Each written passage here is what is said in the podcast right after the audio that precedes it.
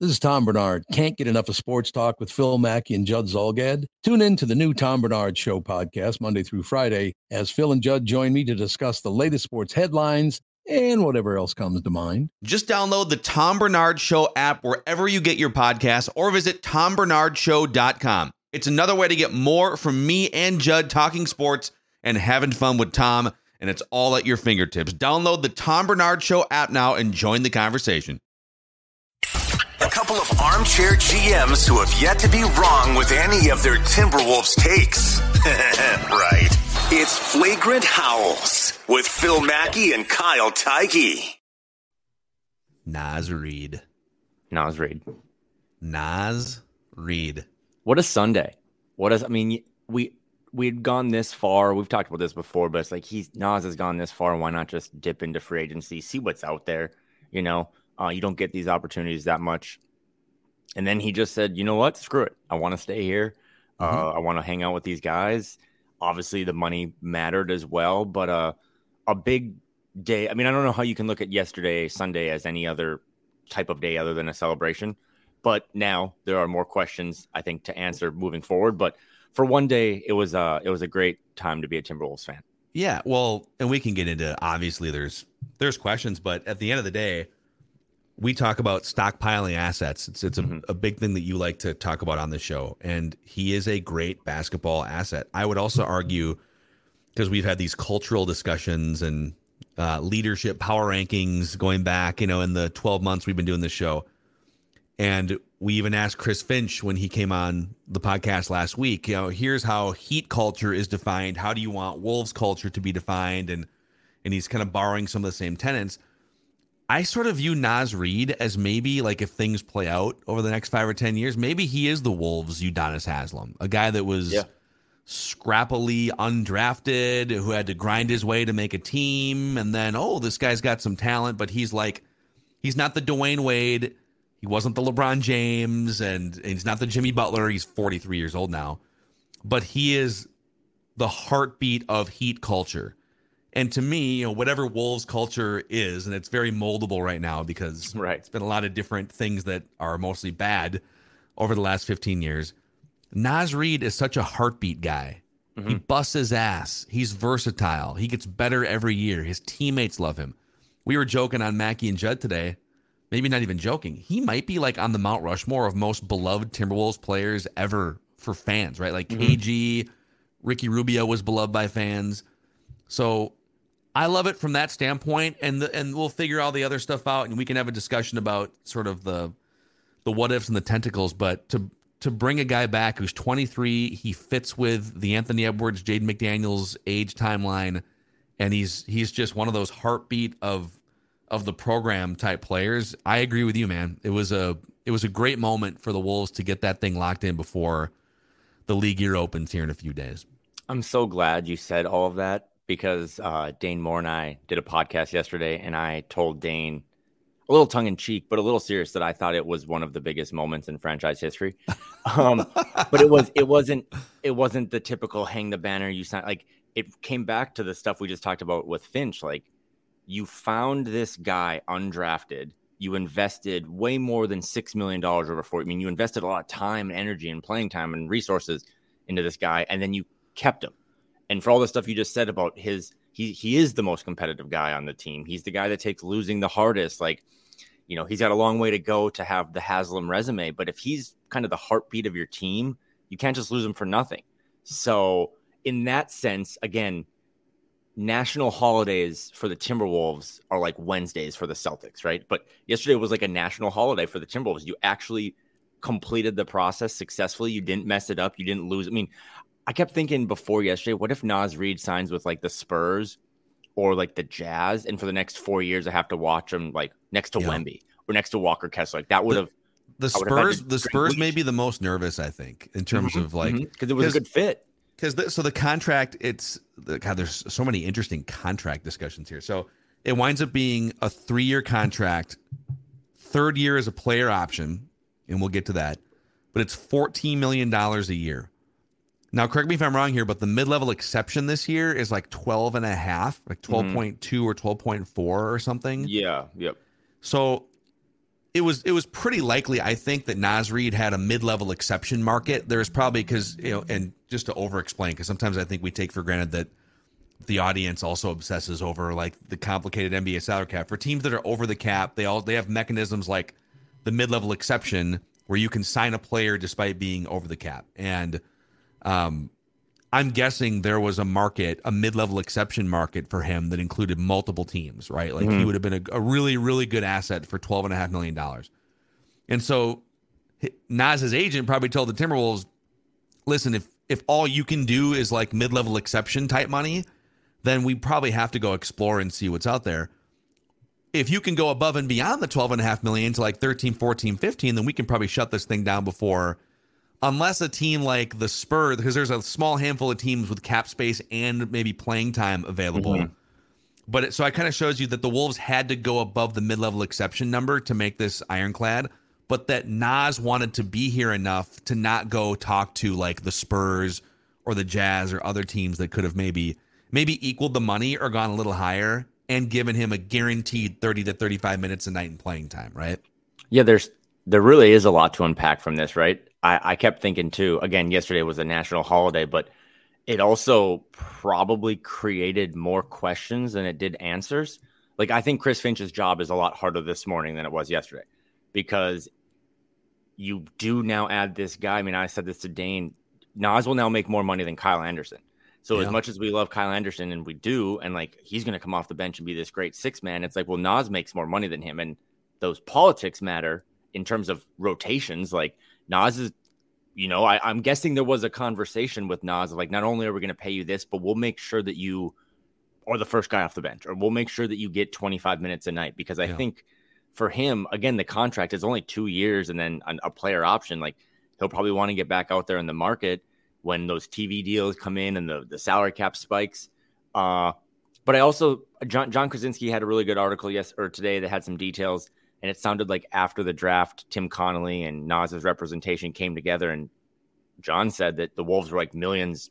They were millions apart. Yeah, so can I actually just read like I yeah, have I have, sure. I have two paragraphs from that article that I think would color in some yep. context here. So Johnny K writes, as contract talks picked up again after the draft, which so like Friday, right? This is all like this is all happening over the weekend. Uh, sources familiar with the process told the Athletic that the Wolves and Naz Reid were still millions apart, like you just said. Then a call came from the top of the organization. That's right, Crunch, Crunch. he pantomimed. Bring him back. I'm I'm glad you're bringing this up. Glenn Taylor says, "Get it done" to his front office. Are you a Rocky fan? Oh yeah. Oh yeah. Remember in, in Rocky Two, where uh, Adrian's in the hospital, she was in a coma, had their first baby, and Rocky was just like, you know, if you want, you know, I can give up this Creed stuff. You know, I can. I can stop messing around with Creed. And and Adrian goes, There's just one thing I want you to do. Come here. And she whispers, Win. Like that's what I'm envisioning Glenn Taylor. Like his is like his last breath as the owner of the Timberwolves here this last summer, right? He's like, Naz Reid, get it done, Tim. And so Glenn Taylor and Mark Lore and Alex Rodriguez, according to this athletic article, did not want Reid to get to free agency where several teams were waiting and could offer the 23 year old maybe more money, more playing time, and a bigger role, maybe a starting role, right? And so the three of them consulted with Tim Connolly and Chris Finch and came to the conclusion that they couldn't let a player of Reid's work ethic, skill level, and desire remain uh, in Minnesota leave, mm-hmm. oh, he, or desire to remain in Minnesota leave. The player option allows him the ability to become a free agent in just two years, giving him another opportunity for a big contract before the age of 26. That was clearly enough to ease any concerns about his role with Towns and Gobert on the roster ahead of him. Again, I thought yesterday, Sunday, the day that the Naz news breaks, was an awesome moment. Uh, but I am have enough built up experience that it's like, and then we wake up this morning and there's, I mean, John does fantastic reporting, but like, I didn't love that line. And then you pile it on to the, I'm sure we'll get into this, but the Rudy Gobert playing for France stuff. Um, I don't know, like if it's as simple as Glenn just being like, let's just get this done, like we got to keep our own guy, culture, all that stuff, everything we've talked about, then it's great. But I would just love and it could be innocent. Like we could just be conspiracy theorying our way through this, but I would just love my ownership to just stay out of it. Because if Tim Connolly was brought in as a top five, you know, big game hunting GM president and you're paying him all this money and you know you're yeah. giving him ownership back, like just let him do his job. I think he wanted to sign Naz. Uh, talking to the people that like were around the facility on Thursday night after the draft, it seemed like that was as soon as they got through the draft, like okay, now we got to get back to Naz. So that's all Yeah. good. There could be all good stuff here, but I will say this again because it's going to be something we talk about down the road. If Glenn Taylor's like, just get it done. Whoever cares, don't, don't worry about the money. And Mark Lore's like, just get the Gobert trade done. Don't worry about the picks. Like at some point, those owners are then going to be tasked with having to pay the luxury tax. And for two new owners that came in and 100% bulletproof got a discount and made two, three hundred million dollars as soon as they signed the papers. I want to know that a year from now, if this team, we always keep talking about trading Karl, trading Rudy, whatever. Like just on the off chance they win 55 games and make the second round of the playoffs, like we actually have to run it back again. I want Tim to call Mark or Alex and say, hey, that luxury tax payment, get it done because it's going to be on you at some point to pay up for this roster Yeah. that you're so into building. I love that you went down this path here because I, I think I think you and the listeners know my opinion on Glenn Taylor and his legacy, quote unquote, as an owner dating back to the mid '90s. He's I believe he is one of the worst owners. Not if, if you take away like the Donald Sterling creeps. Like let's Yeah, take the yeah. creeps off to the side. Just in terms of like operationally, Mhm. he is one of the worst owners of any of the four men's professional sports leagues teams in my life. It's just been one embarrassment after another. It's just been a sea of bad hires and it's um and so on one hand, I love that they brought Naz Reid back. On the other hand, I don't think Glenn Taylor and his extremely low batting average when it comes to making decisions and looking Andrew Wiggins in the eye and giving mm-hmm. Tom Thibodeau full control of a front office and all these mistakes that have and paying Joe Smith under the table, right? Like, I just don't think he has any credibility to say, I know what's right, get this done. So I'm with you. Mm-hmm. Like you you double Tim Connolly's salary because you believe he's one of the best front office basketball minds in the mm-hmm. NBA. So that that is kind of my one hope here on behalf of the organization, the fans, is that that this decision hopefully was driven by the guy that they trusted to be put in this position, and the, and the same goes for the Rudy Gobert trade. Uh, we don't need meddling owners here. Otherwise, why are you doubling the salary of somebody to come over here if you're if he's just going to be a puppet for what ownership wants to do? So that's an interesting. I think it's the right thing. Like giving Naz Reid this contract, I think is the right thing. But the whole Glenn Taylor, like, get it done.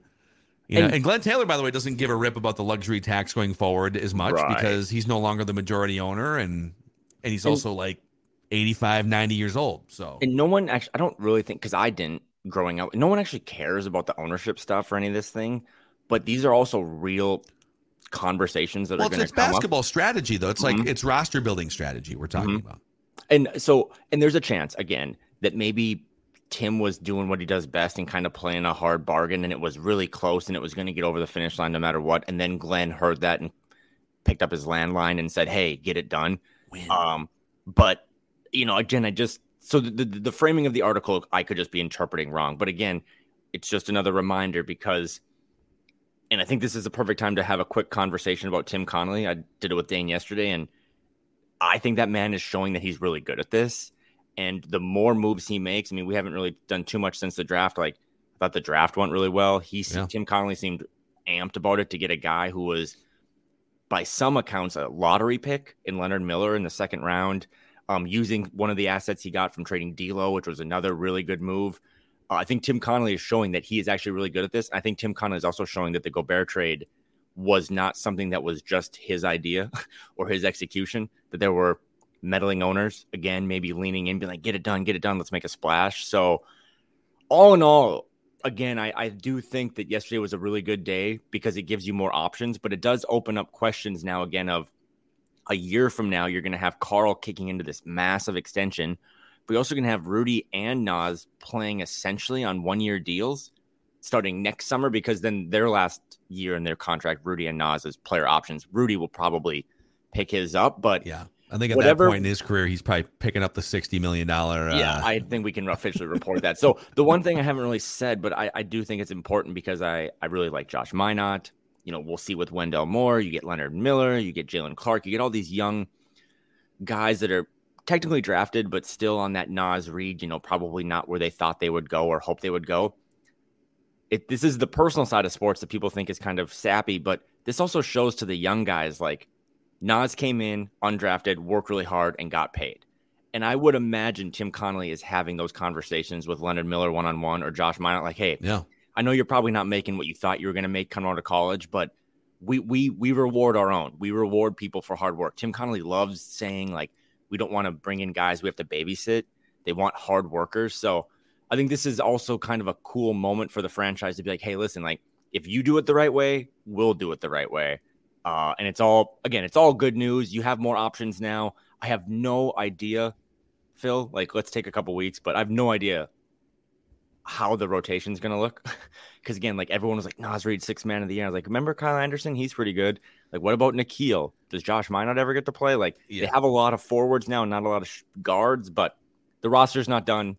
This summer could be even more chaotic. We don't know what will happen this week and during free agency, but Sunday, June 25th, Naz Reid Day big moment in time. I, I do want to talk more about the draft and the go the news about Gobert this morning or last night that he is going to play. Yep.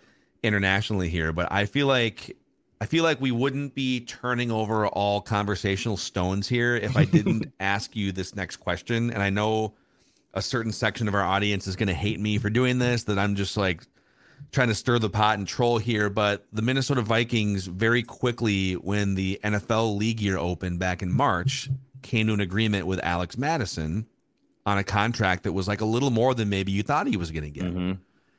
And you're wondering, that's interesting. Why didn't he go explore the market more? What did the Vikings say to Alex Mattison where he just like instantly, and why would they commit so much money to a backup running back? That's interesting. And a conversation was clearly had that said, hey, be patient, but you're going to be the starting running back. We just have to figure out what and when with Dalvin Cook here. Mm-hmm. And then three months later, the Vikings wind up doing what they did with Dalvin Cook, right? Is there any way that there was a backroom conversation between the Timberwolves and Naz Reid's representatives that said, hey, don't hit the market. We'll give you the 14.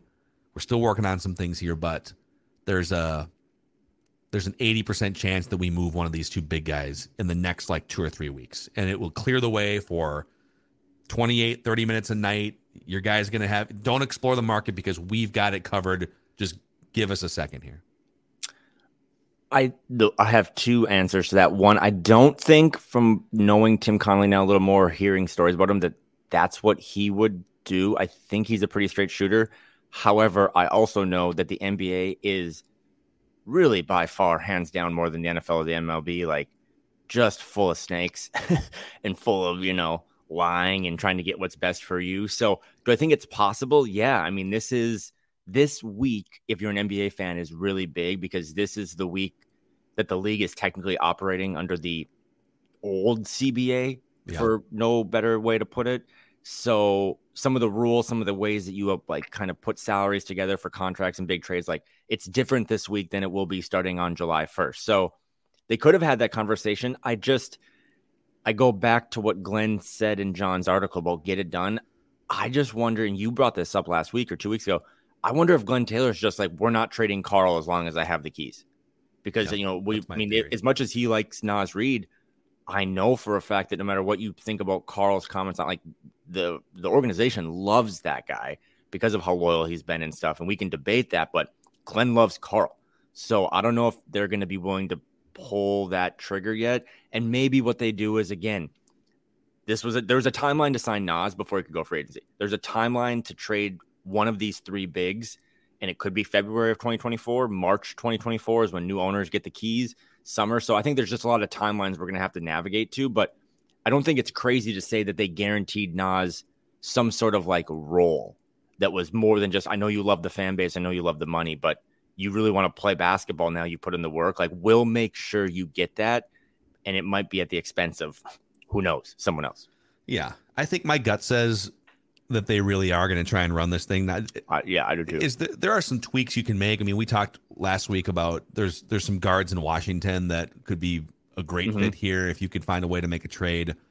Um, you've got plenty of second round picks that you could still move in future seasons, and you maybe even have like the Taurean Prince contract that you could leverage and move somewhere. Um, also, didn't Dane lay out a way now too, where they might still be able to use a mid-level exception as well? They could basically, Dane pointed out, they could like cut Taurean Prince. I think wave Jordan McLaughlin. Uh, also, Taurean Prince, I think, is seeing these tweets because he tweeted something about like I'm here with what looked like an army helmet. Uh, so he might be uh, online as well. But Yeah. yeah, there's there's But then there's options. Nickeil Alexander Walker. You got to figure out if you want to bring him back and him yeah under I, I just you know hearing people talk to tim connolly or you know us talking to chris finch you never know what's real or not but i do think the wolves are just being open like yeah we just want to run it back and Yeah. i'm sure they have the same conversations the fans do about okay but it's going to be more difficult next summer uh but I wonder if Tim Connolly, as much as we're like, well, maybe he's going to trade Karl, maybe they run it back, try to get a year of it, and no matter what they put into the Rudy Gobert trade, there's a chance that they're like, you know what? Actually, we're going to move Rudy. We're going to move Yeah. Rudy and his one year guaranteed deal and a play. Like, and Karl and Naz actually look way better together. So it always goes back to the D'Lo thing. They had to make a decision on D'Lo because they couldn't screw themselves coming this summer, and they waited until literally like an hour before the deadline to do it. That's what they're going to do with this three big hundred million dollar center trio. Is maybe just wait until February. I don't know twenty fourth, twenty twenty four to finally pivot. But I do think, even if we disagree, they want to see this trio. I mean, there was that week of basketball, Phil, where it looked really good and Naz opened everything up for Karl and Rudy. Uh, I think that's just what they want to do. They just want to lean into the experiment a little more. The CBA is not going to hurt you now; it'll hurt you next Yeah. summer, and they're just going to try to be patient, no matter what we might think is. Hey, it might be better for you to move off of it now than later. you know how when someone like gets their first big contract or like gets rich for the first time or wins the lottery or like or in this case signs a three year you know a 14 million dollar year contract and people say like hey what's the first thing you're going to buy with that money and my sources tell me that Naz Reid is interested in going to Power Lodge and Miller Marine get one of these Benningtons here. So uh, it's throttle therapy all summer long. If you're looking to unplug, create that next amazing friend or family moment. This is Kyle, by the way, doing a flip off of a Bennington here for the YouTube audience. Uh, there's Kyle and his gal again. There's Kyle again. Wow, a lot of lot of shots of Kyle here on this B roll. Uh, but you can go to powerlodge.com or one of the three locations in and around the Twin Cities Brainerd, Anami, and Ramsey, or millermarine.com, Miller Marine in St. Cloud, and check out 300 plus different pontoons in stock. Eating better is easy with Factor's delicious, ready to eat meals, always fresh, chef crafted, dietitian approved, and ready to go in just two minutes. From pancakes to smoothies to meals and more, discover a wide variety of easy options for the entire day, like breakfast, midday bites, and more. And if you're always on the go and needing a quick and easy way to find something to eat, you need to try Factor Meals. They have an easy to use website. Factor is also flexible. Change up your order every week with plans from 6 to 18 meals per week or pause or reschedule your delivery at any time. You can sign up and save and we've done the math. Factor is less expensive than takeout and every meal is dietitian approved to be nutritious and delicious. Head to factormeals.com slash howls50 and use code howls50 to get 50% off. That's code howls50 at factormeals.com to get 50% off. Go check out Factor Meals. So draft night, you kind of touched on it. Let's do let's do some draft talk here real quick. I really like the thought process of what they did here. So Leonard Miller, 33rd overall pick. He was uh it's funny because like Scoot Henderson was obviously the headliner on the G League Ignite team, but there's all these other like Leonard Miller was maybe the second best player on that G League Ignite team. Is that a hot take? No, like, I mean, like, maybe like the third best player on that he, team. he uh he started slow. I actually watched him in the game against Wemby, and he was like four for thirteen. He didn't blow you away, but he really came on in that last month or two months for the G League. Uh, but there's I, and what you're trying to say is, I know you're going to say more on it. Is that the guys who you trust, people that you trust covering the draft, were all you know, John Hollinger, Sam Vecenie were like, I had this guy as a lottery pick, or I had this guy Yeah. in the top twenty. So to get him at 33 is a steal. So the Athletic had him as the 13th best prospect. The Yep. Ringer had him 18th on their big board. The Ringer's comp was a skinnier Paul Millsap, who I love Paul Millsap, man. The Hawks, he played, and Tim Connolly had him for a few years in Denver too. Just a guy that could, he was kind of a multiple positions guy, was going to get you, you know, 15, 18 points, some rebounds he could pass. Uh, the description here too, one of the scouting reports I found on Leonard Miller, six foot ten lefty with a seven foot two wingspan and a nine foot standing reach, attacks the glass and loves igniting the break as a ball handler in the open floor. Unique athlete, passing vision, good touch around the rim, scrappy defensive upside. He just fits all the things you want to put around a guy like Anthony Edwards too. Just a guy that can kind of get out, run, that can that can be a, a slasher in the paint, right? So not a great outside shooter. I don't know about you, but I probably spent like 45 minutes just watching YouTube videos of him after the Timberwolves made this pick. It seems like a valuable pick here. And then maybe even just as interesting with the 53rd pick, they get Jaylen Clark, the guard from UCLA, who was the defensive player of the year in college basketball last year. But he's going to be out probably for the full season mm-hmm. with an Achilles tendon tear but six foot five with a six foot nine wingspan and uh, plays lockdown defense against other wing players. So they're probably just going to let him marinate and get healthy for a year. And then he's more of a 2024 25 guy. But this was one of the things that Tim Connolly has sort of hung his hat on in his career. He found Jokic in the second round that can he find value beyond the first round? And these are two profiles. I'm not saying they're going to pan out, but like now you add these two profiles to the already fairly well stocked group of 20 to 24 year old players on this team, Kyle. And it's just, it's interesting. Like you kind of listed the young crop of players, and these guys are, uh, these guys are going to be really, really fun to watch develop over the next couple of years. Yeah, another comp that I saw because I do have a type when it comes to these draft prospects. I love like a guard who then just grew six inches in the summer.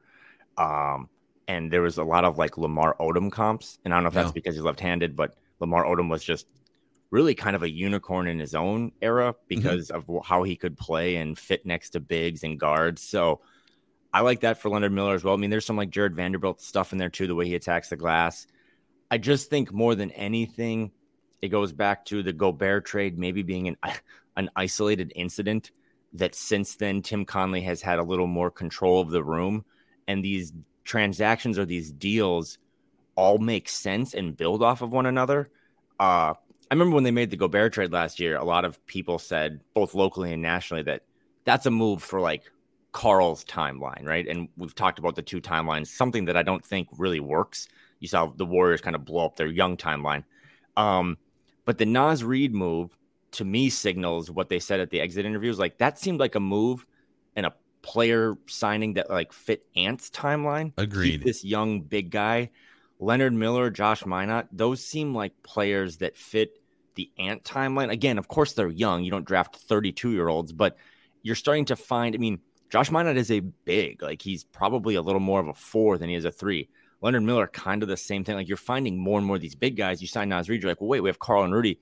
It does lead me to believe again that at some point they're going to move off of one of those two bigs and have just more of a long, lengthy, you know, gazelles to put around Ant as maybe they pivot into a new a new era, another marketing slogan for that team, a new era of just up and down, fast, you know, transition basketball at some point. But the, the thing I loved about it, Phil, was just when they moved up to 33, using that pick they got in the D'Lo's trade, you know, that they held out for. Like, we're not going to just do this D'Lo trade with Utah and Lakers unless we get some picks.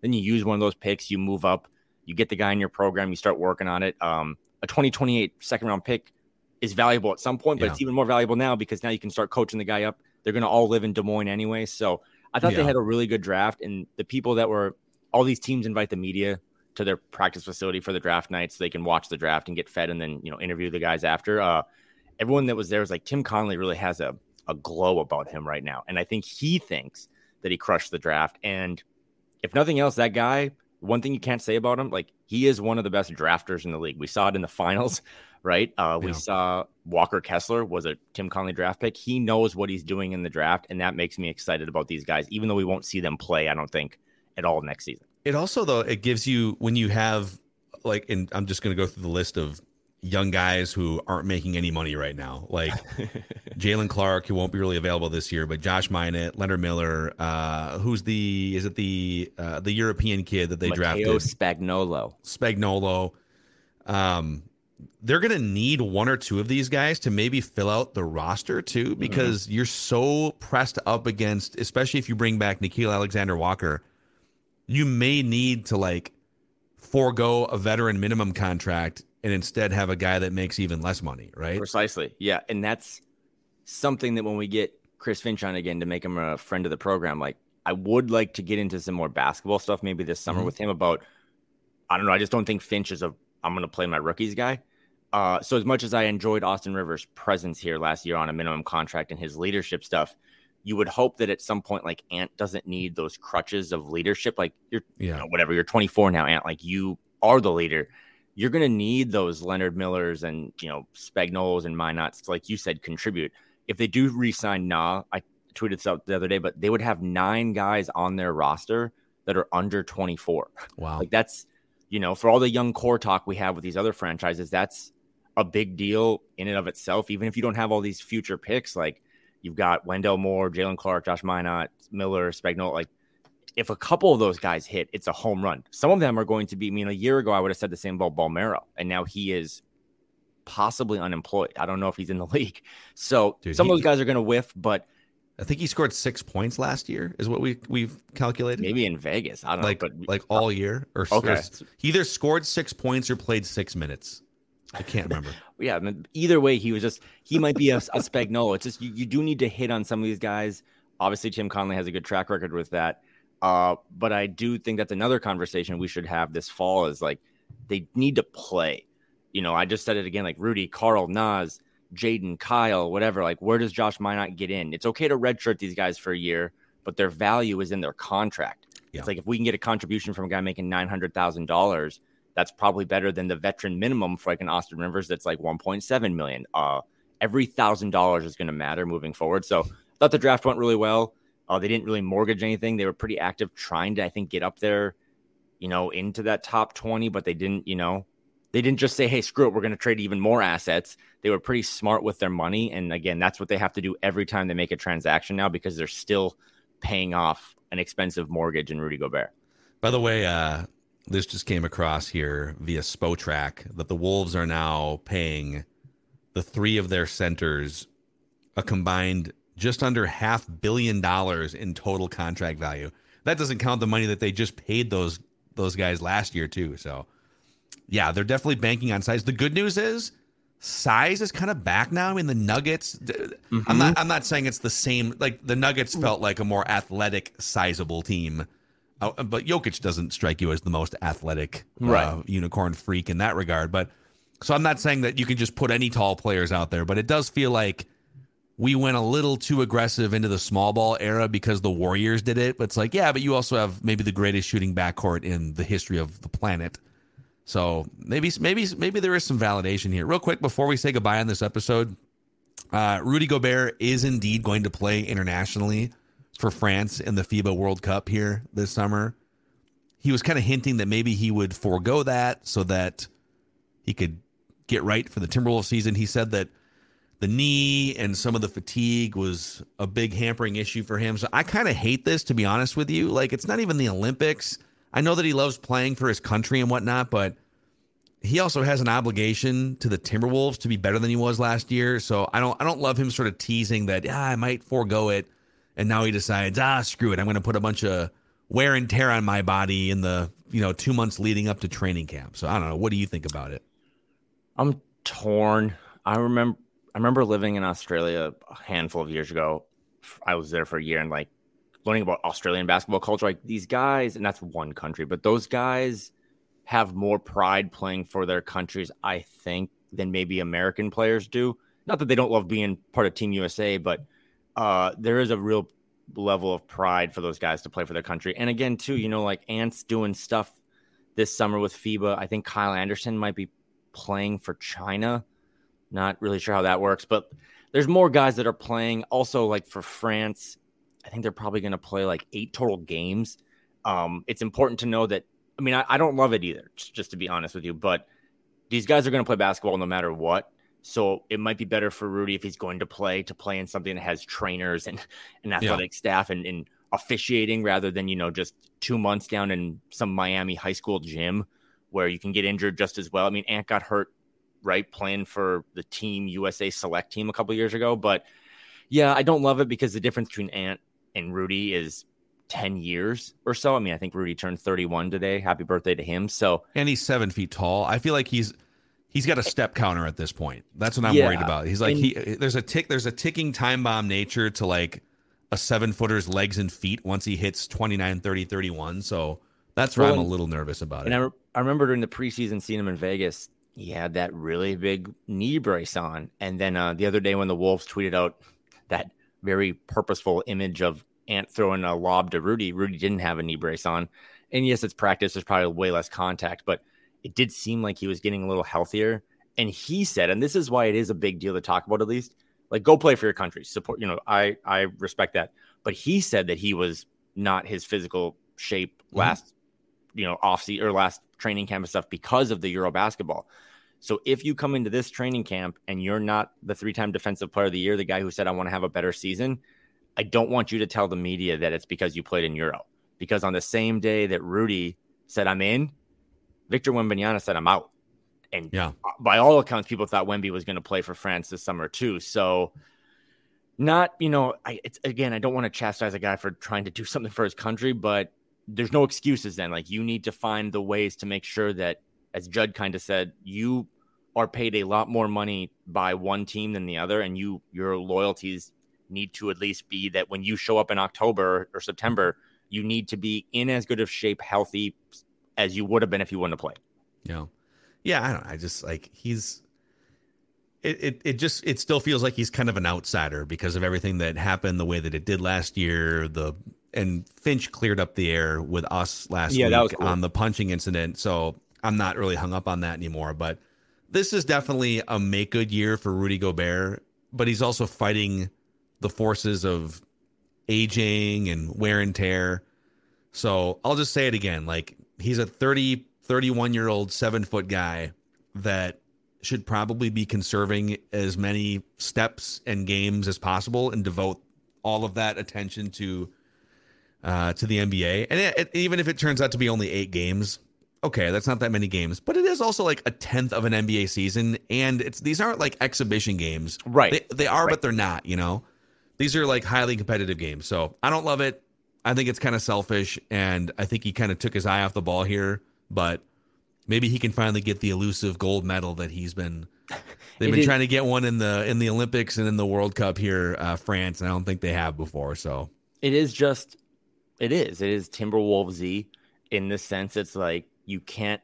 The the Minnesota Timberwolves have never hit a parlay, right? Like they can never have like we signed Naz on Sunday and Rudy's not playing in Euro basketball on Monday. It's like, no, no, no. This is you had good news on Sunday. Well, we're going to give you some bad news on Monday. So, yeah.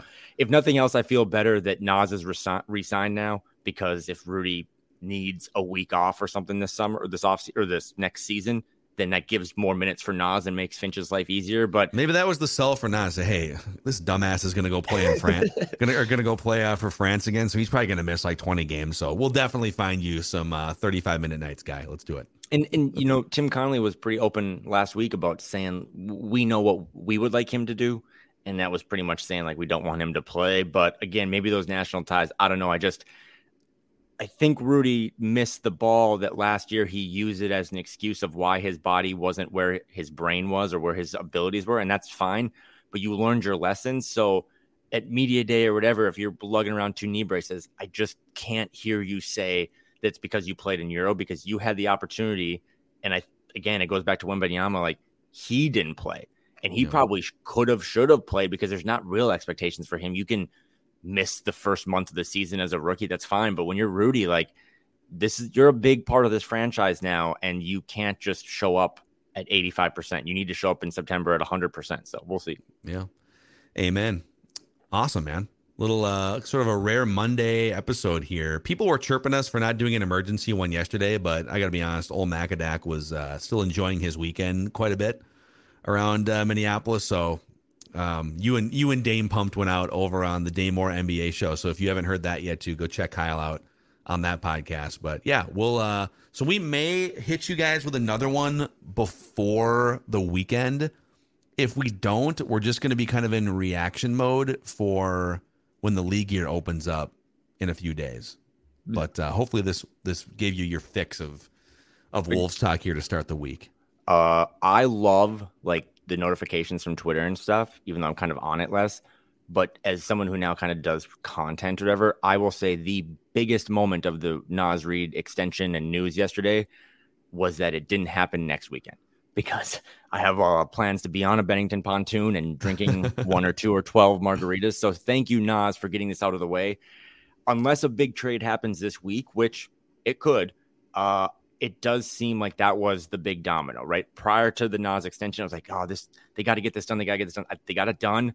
And now it might just be a summer where they re sign Nickeil. That won't happen for weeks because he's restricted. So, like that's not going to be a July 1st thing. Yeah. And then they just maybe kind of trim around the the the edges of like maybe they bring back Austin Rivers, maybe they see if Pat Bev will come back for a minimum or something. So I doubt it's going to be that exciting. Yesterday was the big news, uh, but that's great because the Fourth of July is on a Tuesday, and I'm trying to get to the lakes. LFG, let's get it. Uh, if you guys could give us a five star rating and a positive review on Apple Podcasts, it can help spread the word about the show here. And uh, click the like button and the subscribe button on the Score North YouTube channel. This is your favorite, we hope, Timberwolves lifestyle podcast. He's Kyle. I'm Phil. He's Naz Reid. Naz Reid.